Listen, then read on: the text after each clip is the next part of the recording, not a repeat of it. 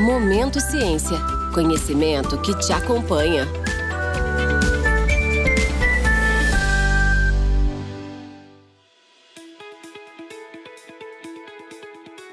Olá, meu nome é Renan Alves e esse é o podcast Momento Ciência, que devido à situação da pandemia está sendo gravado de forma remota.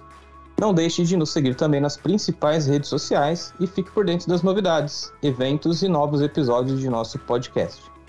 Hoje serei o host deste episódio sobre o tema transgênicos. A minha convidada de hoje, ela tem um currículo de peso. Ela é bióloga, um mestrado e doutorado em genética e melhoramento de plantas. Ela possui uma vasta experiência em biologia molecular, seleção assistida com marcadores e biotecnologia. Ela tem atuado na sua carreira em grandes empresas de biotecnologia e atualmente ela é coordenadora de biotecnologia da FT Sementes. É com prazer enorme e um respeito gigantesco que eu recebo hoje para o nosso bate-papo a doutora Lisandra Catelli. Seja muito bem-vinda, Lisandra. Obrigada, Renan. Bom dia. E bom dia a todos presentes e ouvintes aí do podcast Momento Ciência da Termo. Muito obrigado por ter aceitado o nosso convite é, para esse bate-papo sobre esse tema que acho que é bastante importante, já está na vida é, de todos nós, no mundo todo, na verdade, né, que já foi muito polêmico no passado.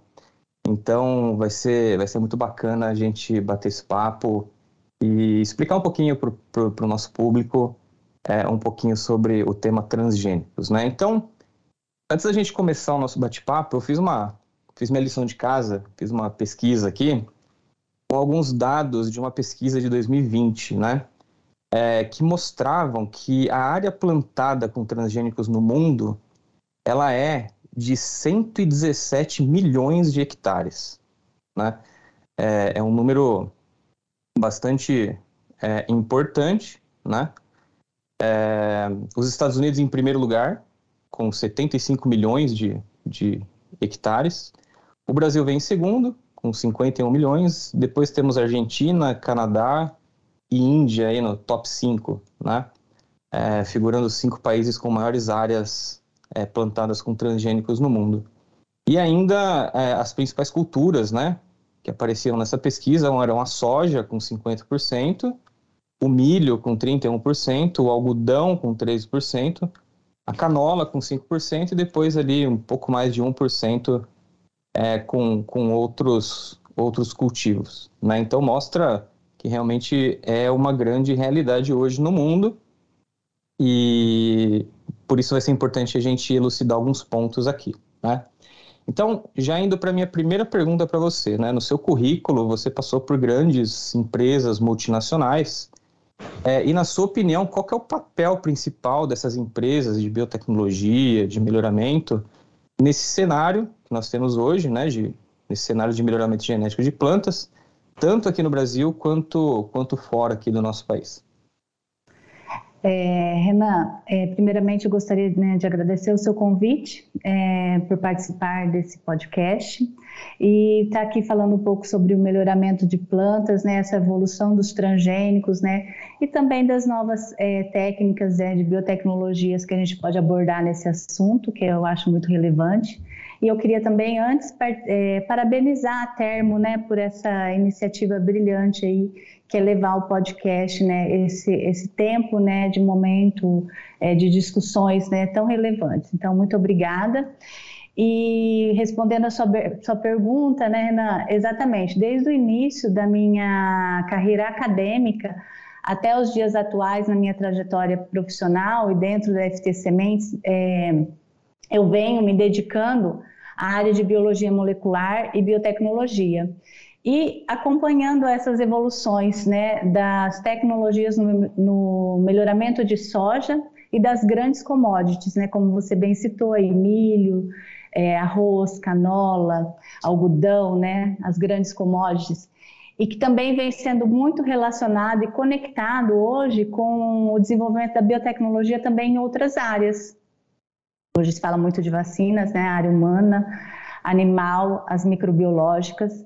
Então, a gente vê que é marcante, Renan, é, como a biotecnologia ela tem revolucionado a agricultura moderna, né? As tecnologias que permite é, selecionar e identificar esses genes, né? Que, é, que tem características que codificam é, coisas benéficas, né? Pra, tanto para o marcador molecular, é, hoje a seleção assistida ela também teve uma evolução biotecnológica né, dentro das empresas, né, com a seleção genômica ampla, né, é, ou também ter uma, a expressão de um determinado gene em outros organismos, no caso dos transgênicos. Na FT Sementes, é, que é uma empresa hoje 100% brasileira, é bom trazer isso, que hoje ela completa 50 anos no mercado sogícola, então essa trajetória dela também ela é marcada por grandes contribuições à sociedade brasileira.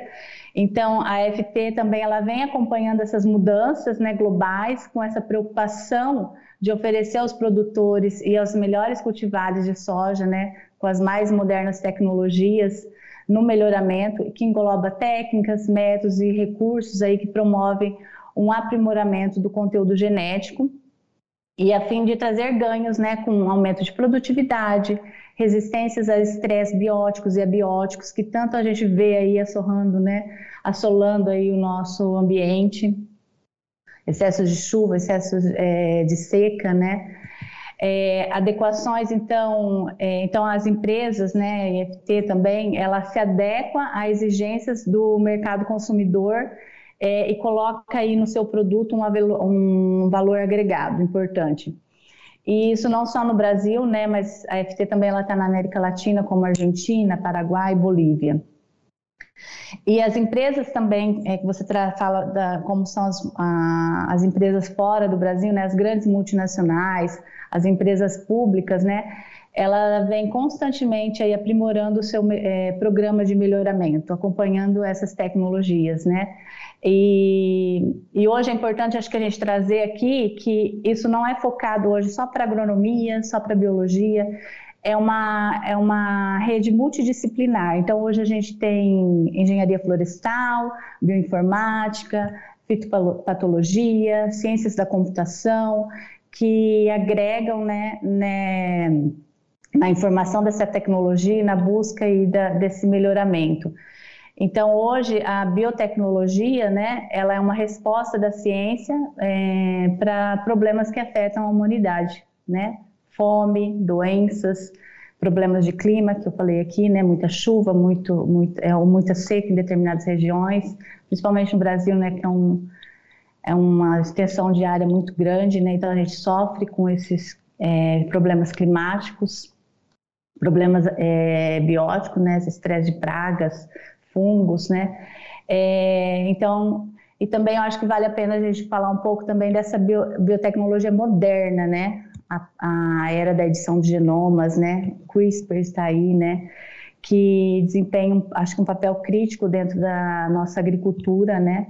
É, então a gente consegue acomodar aí rapidamente uma esse sistema né, dessas novas tecnologias para uma crescente demanda por alimentos e é capaz aí de esse melhoramento é capaz de suportar essas mudanças adversas, né, que agora mais do que nunca é importante para transformar uma produtividade agrícola e garantir, acho que, uma segurança alimentar e nutrição global. Bacana, muito interessante. Eu tenho, eu tenho duas perguntas, eu anotei duas coisas aqui é, uhum. muito interessantes em relação ao que você falou agora, mas antes de eu te fazer a pergunta, eu preciso corrigir uma coisa que eu falei aqui. Eu falei que eu fiz minha lição de casa, mas provavelmente eu não ia tirar 10 uhum. na minha lição de casa. Eu falei que o mundo hoje tem 111 milhões de hectares plantados com, com cultivos transgênicos. Na verdade, é, é, quase o dobro. São 191 milhões de hectares, segundo os dados da ISAA de 2020. Uhum. Então, fica uhum. essa correção.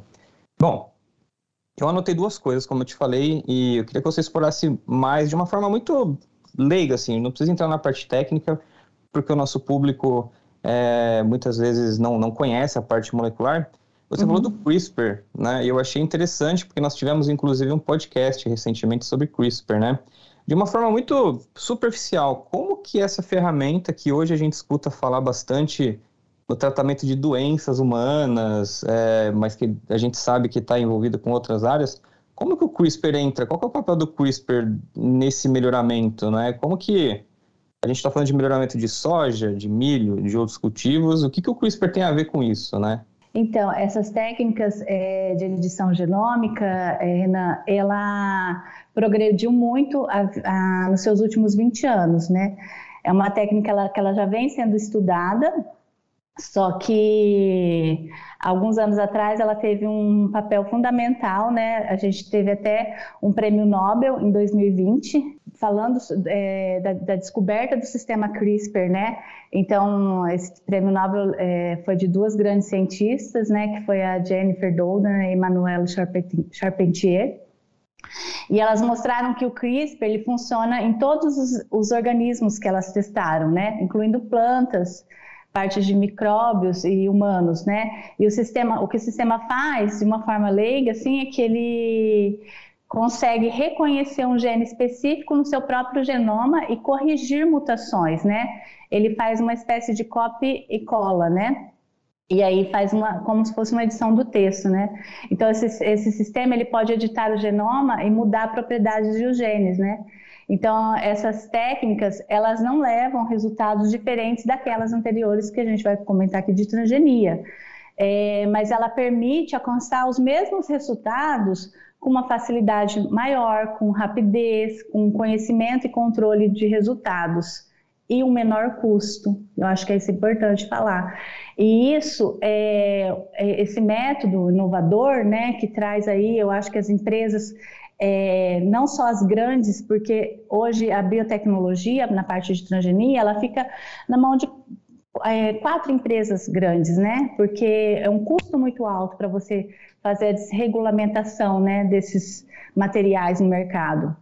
Então, não são todas as empresas que têm é, capacidade, né, é, para investir, né, esse capital para fazer um transgênico. Então, o, a, essa parte de edição de genomas, né, no caso do CRISPR aqui também, ela é um custo menor, né? Então, que dá acesso a pequenas empresas, médias empresas trabalharem, né? Então, a gente vê isso é, no Brasil, que, que empresas já estão trabalhando e, e no mundo afora, é, esse movimento já acontecendo. Então, eu acho que é importante. E também na parte de, de regulamentação, né? Das leis de biossegurança, que também é, muitos é, dos sistemas né, de edição genômica, eles é considerado como não OGM, né? Então fica muito mais fácil, né?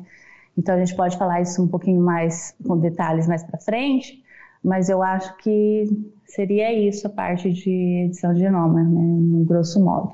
Legal. É, acho que assim como a PCR, né, que, que uhum. revolucionou a biologia molecular lá em, na década de 90, Exato. a CRISPR tem tudo para mudar a cara da biologia molecular em todas as áreas, né? Desde Exato. a área uhum. humanas até na, na, na, agricultura, né? Com certeza uhum. vai dar muito o que falar e vai trazer muitos benefícios para a gente também em todas as áreas, né? Com certeza. E, e, e, fácil uso para todas as empresas. Acho que isso é importante também, a gente ter capacidade. Acho que a gente tem é, uma comunidade científica muito forte, né? Falando no Brasil, mas também fora, assim, de, de pesquisadores, de, de alunos, né? Saindo aí do seu mestrado, doutorado, né? E de colocar essas pessoas também no mercado, né, para se trabalhar com isso. É, e esse é um ponto importante, né, que é uma ferramenta, como você disse, acessível, né, principalmente para países em desenvolvimento como o nosso, né. Exato. Não uhum. adianta é, termos uma ferramenta é, revolucionária, como eu disse, mas que a gente infelizmente não possa ter acesso, o que não é o caso do CRISPR, né. Bom, é, uma outra coisa que eu queria explorar com você é a questão de termos como transgênico, melhoramento genético, né? Então, indo um pouco mais a fundo, o, o que de fato é melhoramento genético e quais são as principais diferenças para o transgênico, né? Que tanto confunde o público em geral. Por exemplo, me corrija se eu estiver errado, né? Uhum. Nem todo melhoramento genético é transgênico, mas todo transgênico é um tipo de melhoria genética. Não sei se eu estou certo nessa afirmação. Se você puder então explicar um pouquinho isso para a nossa audiência Seria ótimo. Então, Renan, o melhoramento genético na agricultura, ele é uma prática muito comum e enraizada, né, a gente pode dizer assim, na sociedade. A gente pode dizer que praticamente todas as frutas comercializadas hoje, ela apresenta algum tipo de melhoramento genético. Então, esse processo, é, ele é feito, inclusive, para proporcionar o abastecimento em larga escala, né, que a gente tanto fala. Então, essa técnica né, de melhoramento, ela está presente desde o surgimento da agricultura que começou de uma forma básica, né? Sem muito estudo, né? Claro, é, métodos com métodos clássicos de seleção e cruzamento. Então, o que, que eles faziam? Eles, dentro das civilizações, na rotina dentro das civilizações, eles separavam as plantas que continham as melhores características, como resistência a clima, um gosto mais agradável, e descartavam aquelas características que não eram desejáveis, né? Então isso formava uma semente híbrida, né, que desenvolvia certas vantagens para aquela época. Aí dessa forma tornou-se possível é, a, tri a, triagem aí nesse início dos melhores é, genes, né, para futuras gerações. Então, há milhares de anos, então as, a, as mulheres e os homens eles já faziam a seleção assim dos melhores grãos de cevada, trigo e que tinha qualidade superior, né, para eles, para depois eles plantarem. Então, esse tipo de melhoramento genético, ele é capaz de produzir organismos geneticamente modificados, mas para o meio de cruzamento natural. E aí isso ajuda né, na seleção dos seus melhores descendeias. Então a ideia aqui consiste em combinar as características mais interessantes e produzir um produto de maior valor comercial. Apesar de antigo, isso, até hoje isso se faz no melhoramento, né? É, você vai lá numa estufa, você faz os cruzamentos entre o macho e a fêmea, numa polinização artificial, busca é, quem tem a melhor característica, então você cruza um que tem uma característica interessante com aquele que é mais produtivo, e aí você vai selecionando, né, através de é, o sabor melhor, cor, resistência a pragas, doenças. Só que é importante a gente ressaltar aqui na nossa conversa que esse tipo de melhoramento ele é muito demorado de se fazer, então se, se levam décadas. Então, ao longo do, te do, do, tempo, as técnicas de cruzamento entre as espécies, elas vieram sendo aprimoradas em função dessa necessidade produtiva, né? Que a gente está essa rapidez, né? essa aceleração mesmo. Então, a partir do século, século XIX, no começo do século XX, lá pelos, é, pela década de 70, é, o melhoramento genético ele deu um grande salto com a criação da tecnologia do DNA recombinante. Então, a partir dela, foi é, possível ter os primeiros transgênicos, né? Então, o que, que era? Inserir trechos de DNA de uma espécie no genoma de outra espécie sexualmente não compatível. Aí começou-se a era da biotecnologia. Então, apesar do que muitos imaginam, né, e vem na sua pergunta, organismos geneticamente modificados e transgênicos, eles não são sinônimos. Enquanto os transgênicos são aqueles organismos que receberam genes de uma espécie não sexualmente compatível, por exemplo, o milho recebendo um gene de uma bactéria. Então, os OGMs, eles, é, os, eles abrangem outro tipo de modificação no seu material genético, é, que pode ser um silenciamento, uma exclusão de um gene, a inclusão de um gene de uma espécie sexualmente compatível. Então, ela ser cruzada com ela mesma. Então, milho recebendo um gene de outro de outra variedade de milho por exemplo. Então, essa é a diferença. Aí, de acordo com a legislação brasileira, os OGMs são aqueles que possuem algum tipo de modificação no seu DNA, no seu material genético, DNA RNA, é, produzidos através de técnicas de engenharia genética. Então, por essas especificações, é, existe uma regulamentação própria na legislação brasileira e cada país tem a sua regulamentação. Tá?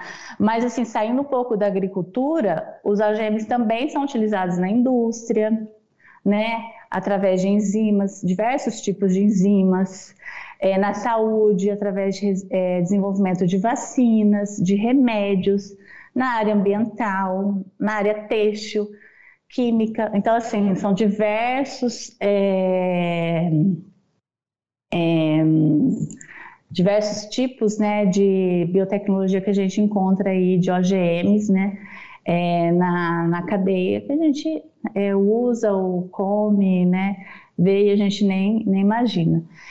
No Brasil, só para pontuar, os transgênicos eles chegaram no mercado em 1998, quando o cultivo é, da soja, é, o Roundup Red, o RR1 da Monsanto, ele foi criado pela Monsanto para garantir a resistência ao herbicida glifosato, né? E aí teve autorização do governo. Mas tudo isso vale a pena ressaltar que não foi nada inventado pelos pesquisadores. E tudo isso é observando pela natureza, né? Como, é, por exemplo, a, a agrobactéria tumefacis, né? Que é uma bactéria que transfere é, genes, né? De uma forma natural. Então, é, e que é, alguns transgênicos foram é, feitos a partir de, da transformação com essa agrobactéria. Então, eles passaram a utilizar, por exemplo, essa bactéria em laboratório para gerar os transgênicos, né? Então, às vezes a gente pergunta, né, é, mas quais os benefícios, né, desse melhoramento na, na agricultura, né? Então, eu acho que se hoje existe é, alimentos suficientes para atender a demanda da população, é devido às técnicas de melhoramento genético, né? Desde as clássicas até as modernas. Então, graças à biotecnologia hoje, é, a gente pode ser muito mais eficiente, né? Rápido, com, com produtos mais significativos, né? Então, a gente tem aí produtos mais é, atraentes ao consumidor, com sabor mais apurado, devido a esses transgênicos, com uma tolerância maior natural a insetos e herbicidas. A gente tem estudos hoje que provam a preservação do meio ambiente, né, usando menos água para diluição de produtos químicos, combustíveis, né, é, um menor risco de contaminação.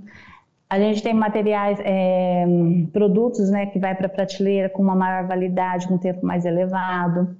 E também produtos aí com uma qualidade nutricional, aí já levando para aquelas regiões mais pobres, né?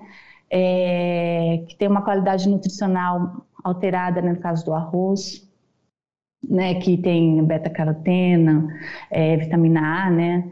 E tem um potencial benéfico aí para as nações aí em desenvolvimento. Você tocou num ponto importante, eu anotei algumas coisas aqui, é, mas eu vou, eu vou pegar a sua última parte sobre é, essa questão das regiões mais pobres, né? Acho que a gente uhum. pode afirmar com toda certeza que o melhoramento genético ele tem um papel social também, se a gente parar para pensar por esse aspecto, né? Então, uhum. tinha anotado aqui já mesmo antes de você falar, e foi super interessante você trazer esse ponto, né? É, a importância do melhoramento genético para populações menos favorecidas, populações que passam fome mesmo. Uhum. Mas se a gente pensar que existem estimativas hoje, né, de que em 2050 a nossa população mundial vai ser de 10 bilhões de pessoas, é, como alimentar esse monte de gente é, sem ter processos de alta escala, como você mesmo trouxe aqui, né, que o melhoramento genético é, ele vem, dentre vários outros, é, dentre vários outros benefícios né, do melhoramento, um deles é justamente a produção em alta escala. Então, acho que a gente pode falar com toda certeza aqui que o melhoramento genético ele tem um cunho e um papel social importantíssimo para a nossa sociedade, né? É, e a gente tem que ser rápidos, né? Porque a população mundial ela só vem crescendo, a demanda de alimentos ela é importante, né? Vem crescendo para essas áreas é, de extrema pobreza, para toda a população também, a gente tem que levar alimentos. Então, a biotecnologia, né, a, ela não para, né, ela não pode parar. Então, a gente tem que ter essa massa crítica e, e, a, e as empresas, elas estão voltadas para isso, né, para esse processo, né, de produzir mais numa mesma área para você poder levar alimento para todo mundo. Legal bastante interessante. Achei interessante também quando você disse que é, a soja, se eu não me engano, transgênica, ela começou a ser trabalhada ou produzida, né? é, no Brasil em 98, você falou um pouco das regulamentações, então no Brasil já é uma coisa que existe há muitos anos, né? É interessante ver que a gente, é, a população mundial, é, os países estão em, em, momentos diferentes, eu acho, né? Me corrija se eu estiver uhum. errado. E, por exemplo, eu sei que a Europa é um, é, é uma, é um continente muito regulado, né, para uhum. transgênicos. Uhum. Sim. E tanto é que a gente vê nos números, né, de área cultivada, no, não, não há nenhum país europeu figurando entre os uhum. top 5 ali. Eu acho que a Europa, Exato. não fiz esse cálculo, mas talvez a Europa não deva ter 10% da área cultivada com transgênicos, né? Já os Estados Unidos tem a grande maioria. É, é, os Estados Unidos é um precursor, né, daí da, da, da era moderna, eu acho, da, do início da biotecnologia, né? Já a Europa realmente ela tem os seus, essas regulamentações, seus entraves, e isso também na parte de edição genômica não está sendo diferente, enquanto Estados Unidos, Brasil, Chile, Colômbia, Argentina é, está a favor né, de, desses não OGMs né, na área de edição genômica, a Europa ainda ela tem os seus entraves. Interessante ver, é realmente o um momento. Acho que são momentos, né? Não tem como dizer é, quem está uhum. certo ou quem está errado. Acho que o contraditório é sempre importante em qualquer discussão. Mas é, é curioso ver é, o, um momento diferente que as regiões do mundo. Os países, é, cada país tem a sua regulamentação e isso é, é difícil, assim, né? É, é uma briga, né? Eu acho, entre esses, a entrada desses alimentos em países que não, que não aceitam, né? Exato. Inclusive, é, eu queria fazer a próxima pergunta para você, ainda é, explorando um pouco mais essa questão de regulamentação, né? É, como funciona isso no Brasil? Como que isso é regulado? Isso, por exemplo, hoje é muito comum, a gente vai no mercado e você vê lá um frasco de óleo de soja que tem aquele símbolozinho do Tzinho ali, né, dos transgênicos. Uhum. Às vezes as pessoas uhum. nem percebem, mas quanta coisa é, com aquele símbolo, né, do transgênicos a gente tem hoje no mercado. Então, quem regulamenta isso no Brasil? É, como é que funciona? Se você quer também explorar um pouco lá fora, dar algum exemplo lá de uhum, fora, fazer sim. uma alusão da, da, por exemplo, como, qual é o momento regulatório hoje no Brasil, o momento regulatório na Europa e nos Estados Unidos, como você já abordou. Se você puder falar um pouquinho sobre essa regulamentação, é, eu agradeço. Então, é, as atividades com OGMs, elas são regulamentadas no Brasil, Renan, desde 1995, é, com a primeira lei de biossegurança. Porém, essa lei, a, gente falou lá atrás que a gente teve a primeira liberação comercial em 1998, né? Então, essa lei, ela foi substituída anos depois, né, por uma versão mais atualizada, né, e adequada para o país. Eu acho que faz todo sentido. Então, hoje, a lei de biossegurança, que é chamada, ela é de número 11.105, ela foi instituída no país em 2005. E ela existe para que se mantenha esse rigor, né, na aplicação das técnicas de engenharia genética. Acho que isso é importante. Então, é, orientando diversas ações para que seja possível estudar, criar ou inserir aí no mercado os OGMs, né? Então, a partir dessa lei, é, quando ela foi criada, foi criada também uma comissão nacional, técnica nacional de biossegurança, CTN-Bio. A CTM-Bio, ela tem como objetivo, e seus, no seus, dentro do seu escopo, fornecer padrões de segurança e inspeção na construção desses cultivos, né? Manuseio, é, desde lá, assim, do, da construção do cultivo, da produção, manuseio, transporte, a transferência, importação, exportação, armazenamento, pesquisa, é, liberação ambiental, é, até a sua comercialização. Então, ela, ela, ela tem um padrão de segurança em, em todos os processos. Então, a, a lei, né, ela abrange atividades de pesquisa e uso comercial de produtos para agricultura, mas também para saúde humana, animal, meio ambiente e pesca.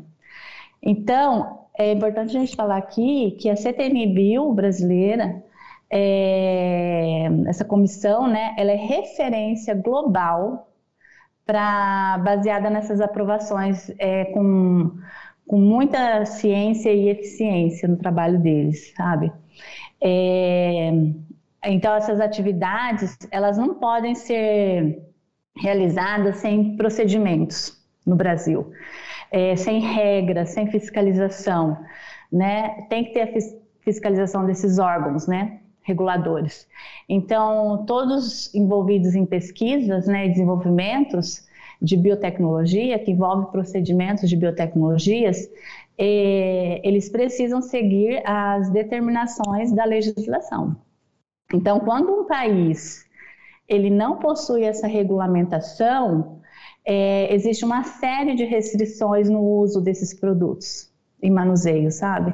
Então, por isso que assim, cada país ele tem a sua legislação própria. E a, a comissão aqui do Brasil, ela é formada por pesquisadores, por pessoas que conhecem, né, que têm capacidade técnica, né, e saber científico para estar tá lá discutindo. Então, eles têm reuniões, eles discutem se eles aprovam ou não. A gente pode assistir essas reuniões. É, então, então, na prática, sim, a CTNBio ela é responsável por avaliar e deliberar as atividades realizadas com OGMs. Ela, é, é para você trabalhar hoje com OGM, você, a empresa, ela precisa ter é, essa deliberação, né? É, a gente precisa emitir um certificado de biossegurança nas áreas que a gente for trabalhar dentro da empresa. Se a gente for fazer uma atividade no campo, a gente precisa de uma é, autorização desses ensaios no campo, é, que a gente chama de liberação planejada no meio ambiente, que é uma LPMA. É, é, precisa se enviar relatórios anuais das atividades que estão sendo feitas, reuniões, porque essa, quando você trabalha com um OGM, dentro da empresa, você também, a instituição, ela precisa ter uma comissão interna de biossegurança, que é a CIBio, né, com um técnico responsável e para emitir todos esses laudos, essas reuniões, solicitações de, de CQB, né, dentro das áreas, cada área ela precisa ter, é, estar de acordo com o que a, a CTNBio exige. É, então, aqui é, existe todo, tudo isso, é burocrático, mas é para garantir o cumprimento da legislação e a, e a biossegurança né, da sua regulamentação. Então, é, tem desde 1998 que ela foi instituída até 2020, a CTNBio já aprovou 182 organismos geneticamente modificados. 60% desses 182 são plantas, aí depois vem 20% vacinas, medicamentos, micro-organismos e insetos, né, como aí o mosquito da dengue, né, o Aedes aegypti, né, tem um transgênico foi liberado em 2014, é, que é estéreo, né, que não, não reproduz a prole. E aí a gente trazendo um pouco do que a gente estava falando anteriormente sobre CRISPR, né, edição genômica, né, suas técnicas de edição, né, também tem as, as RNAs, outras técnicas. É, existe uma regulamentação dessas tecnologias também no Brasil já. Então, é, que eles, é, eles chamam de NBT, New Breeding Techniques, para qualquer nova tecnologia que, como no caso do CRISPR, é, to, existe, é, precisa se ter requisitos de segurança, né? É, para a gente ver qual que é o risco, né? Desse, de, de, dessa nova técnica, né? Então, para ter esse estudo, então precisa ter é, esse requisito. Quando a lei foi, foi revisada lá em 2005, essas tecnologias elas ainda estavam em fase inicial. É, então, elas não foram consideradas nessa lei. Mas em 2015, a CTNBio ela se juntou, juntou-se um grupo de especialistas é, e analisaram para entender esses produtos, essas novas técnicas, né? Quais se tinham riscos, quais eram riscos, e definir em qual, é, é, como eles iam enquadrar esses, é, essas novas tecnologias, né? Como OGM ou não OGM. E aí eles criaram é, é, uma resolução normativa que a RN16 que propôs essa atualização e foi unânime na CTN-Bill. É, e eles foram, publicou no, no Diário Oficial em 2018. A RN16 ela foi elaborada com base em relatórios de grupos de trabalhos e, e nos regulamentos de, é, com experiência em outros países. Então, é super importante. Bom, em termos gerais, é, o, o, principal, o princípio dessa re, é, resolução é determinar mediante um sistema de consulta, caso a caso, né? Então, a empresa vai lá, faz uma edição de genoma, envia, eles veem cada caso a caso, se o produto dessas novas tecnologias, eles são OGMs ou não. Ou é um, né, é um organismo geneticamente modificado ou não. E, e, em 2018, é, ela, a CTNBio ela fez uma primeira consulta é, dessas novas tecnologias, né?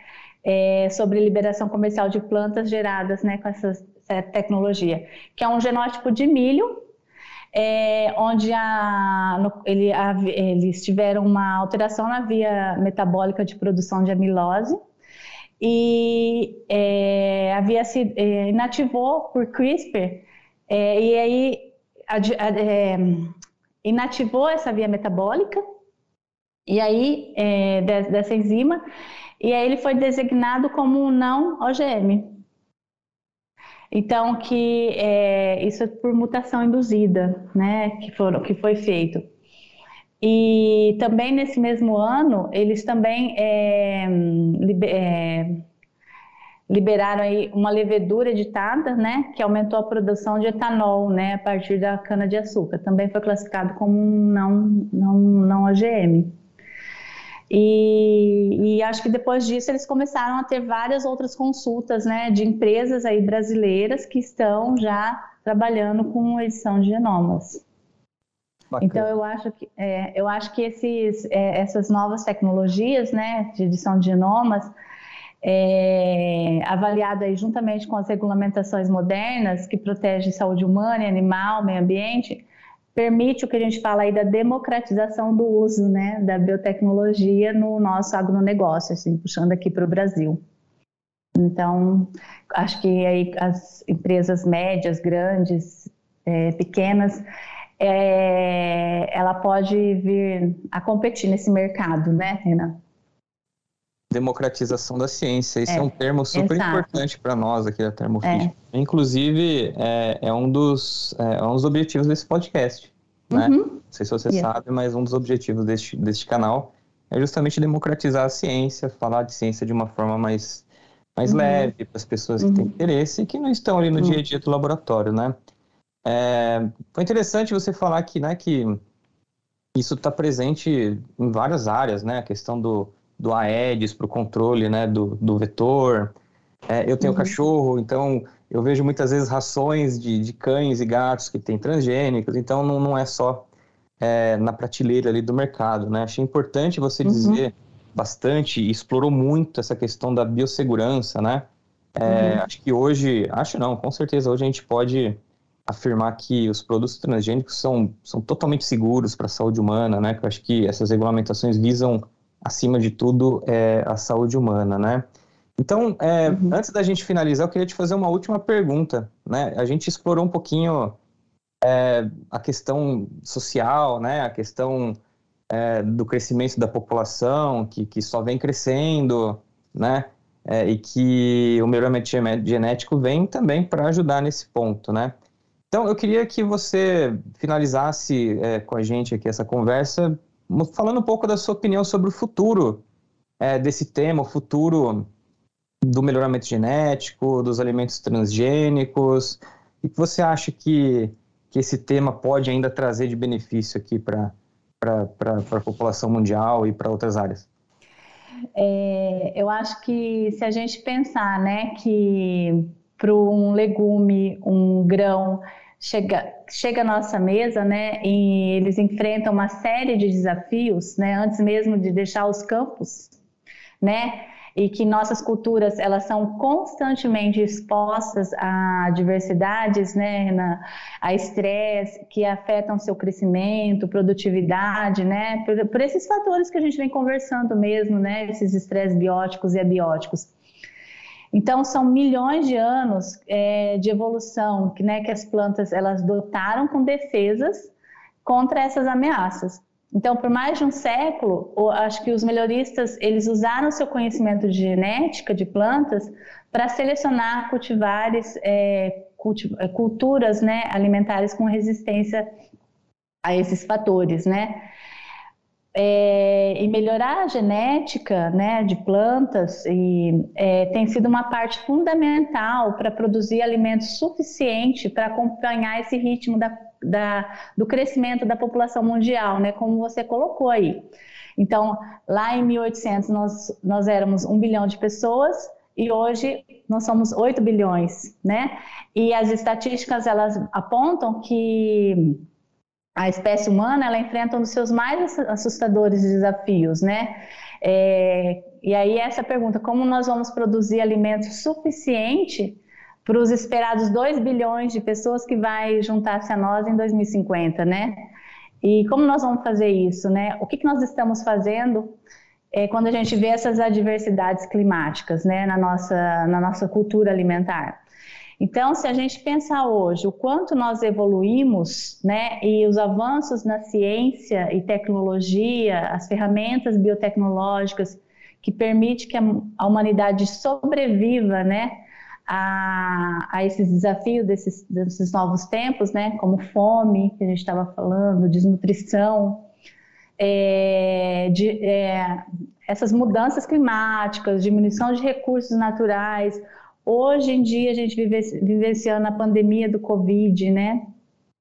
Então, essas ferramentas moleculares, a biotecnologia, ela, ela oferece uma esperança para o melhoramento, é, onde os desafios de nós pesquisadores, né, é, é, ajudar os agricultores a entender essas ameaças, né? Então, com o uso dessas tecnologias é, e fornecer defesas que sejam robustas, né, à diversidade da cultura para alimentos. Então, é, eu falo que a o pesquisador e suas ideias, elas são as sementes do sucesso em busca de uma segurança alimentar. Então, eu acho que a, a gente já falou muito do, da edição de genoma, da rapidez, do custo baixo, né? Que a gente busca isso dentro das empresas, né? Então, eu acho que é importante a gente ter isso, né? Dessa, nessa nova era moderna da biotecnologia, né? Então, é, eu acho que só para a gente fechar, né, que acho que para a gente alcançar uma segurança alimentar global, a gente deve usar sim todas as ferramentas que nós temos disponíveis e pensar que em uma única geração de plantas a gente pode cultivar mais alimentos, né? Usando menos, menos terra, água, produtos químicos. E se a gente não se inovar, é, Renan, milhões de pessoas a mais elas vão passar fome, as nossas economias elas tendem a falhar, né? Então a gente corre um risco de um colapso na sociedade, né? Então acho que falhar aqui não é uma opção. Então a gente deve sim evitar futuras pandemias. Acho que a nossa agricultura tem que ajudar e contribuir num mundo próspero, produtivo, seguro para as pessoas. Então, acho que eu acho essa mensagem que a gente tem que, que abordar. Perfeito. Bom, é, antes da gente fechar então o nosso bate-papo, fechar mais esse episódio do podcast, eu queria te agradecer demais por ter participado dessa conversa. Foi uma aula para mim. Tenho certeza que para muita gente que vai nos ouvir. Agradecer o convite, né? Agradecer a FT Sementes por ter te liberado também para estar aqui com a gente. Então eu queria só que Nós você. Que agradecemos. Se você quiser deixar alguma, alguma mensagem final para quem estiver nos ouvindo, é, fique à vontade. É, eu acho que para mim é uma honra participar desse bate-papo. É um momento muito agradável. Eu acho que é importante a gente ter esses debates, né? Eu acho que a gente tem que levar é, o que vem de mais novo, né? é, e, o que, e como a gente pode crescer. Eu acho que falando em Brasil, né, que o Brasil é um, é um a gente tem muita, muitas pessoas boas aí, né, é, empresas excelentes, né, no mercado. Então, é, nós temos todo o potencial aí de levarmos, é, de ser o número um talvez no mercado, né? E essas tecnologias, novas tecnologias, elas trazem é, isso. E, e eu acho que é, é isso, né? Tratar esses é, assuntos relevantes que abrangem a população, é, a importância da agricultura, né? No, no, no, no, no nosso país, no mundo, né? E eu acho que o quão é importante a gente levar a ciência pra, na nossa vida e no nosso planeta. Perfeito, Lisandra. Novamente, muito obrigado. É, eu que agradeço. Foi, foi ótimo. Bom, no bate-papo de hoje, no podcast de hoje, eu recebi então a Lisandra Catelli, bióloga com mestrado e doutorado em genética e melhoramento de plantas, coordenadora atualmente do, de biotecnologia da FT Sementes Queria agradecer novamente então a doutora Lisandra e obrigado a você que ficou conosco até aqui em mais um episódio.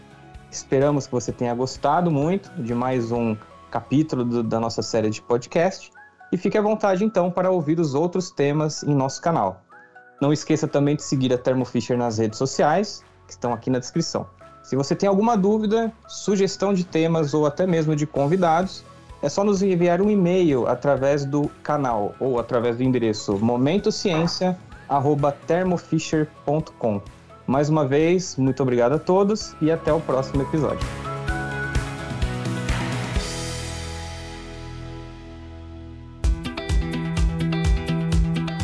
Momento Ciência é um podcast da Thermo Fisher Scientific, em produção pela U Project Content House.